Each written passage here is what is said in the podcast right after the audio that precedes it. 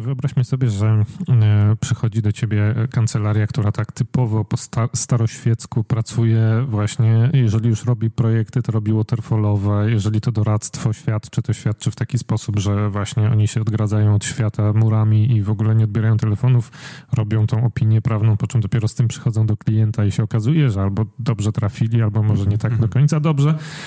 No i, i, już ta firma zrozumiała, że w sumie to trzeba zrobić inaczej. To, to, to na jakie dwie albo trzy rzeczy na samym początku radziłbyś zwrócić uwagę, żeby jak najbardziej się spróbować trochę, trochę zagilować, że tak to ujmę?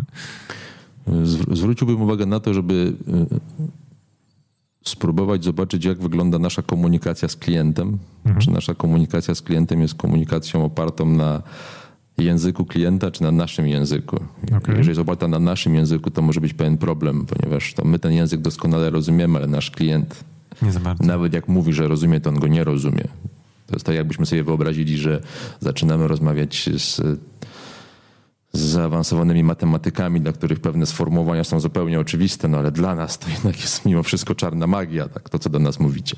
Więc na pewno zwróciłbym uwagę na to, w jaki sposób komunikujemy się z klientem. Druga rzecz, zwróciłbym uwagę na to, e, w jaki sposób pracujemy w zespole trochę skończyły się czasy takich produktów, czy takich usług prawnych, czy doradczych, które jest w stanie zaadresować jedna osoba. Z reguły buduje się komplementarne zespoły. Mhm.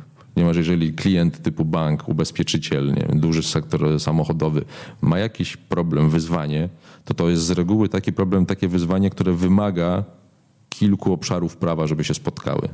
Więc to musi być człowiek od danych, to musi być człowiek od technologii, to musi być człowiek, który będzie w stanie zrozumieć, na czym polega na przykład kwestia e, antymonopolowa jeżeli nie będziemy mieli sposobności do budowania komplementarnych zespołów w kancelarii, tylko będziemy mieli takie silosy, mhm. które siedzą w zamkniętych gabinetach, mhm. to będziemy mieli bardzo duży problem, żeby dotrzeć z szybkim doradztwem dla klienta. Okay. Bo my, zanim my zbierzemy zespół, to nasz klient stwierdzi, że on już, że już jest za późno. Tak, on już nie może dłużej czekać. No tak. Więc to jest, to jest pewnie taki drugi obszar, który, na który warto zobaczyć.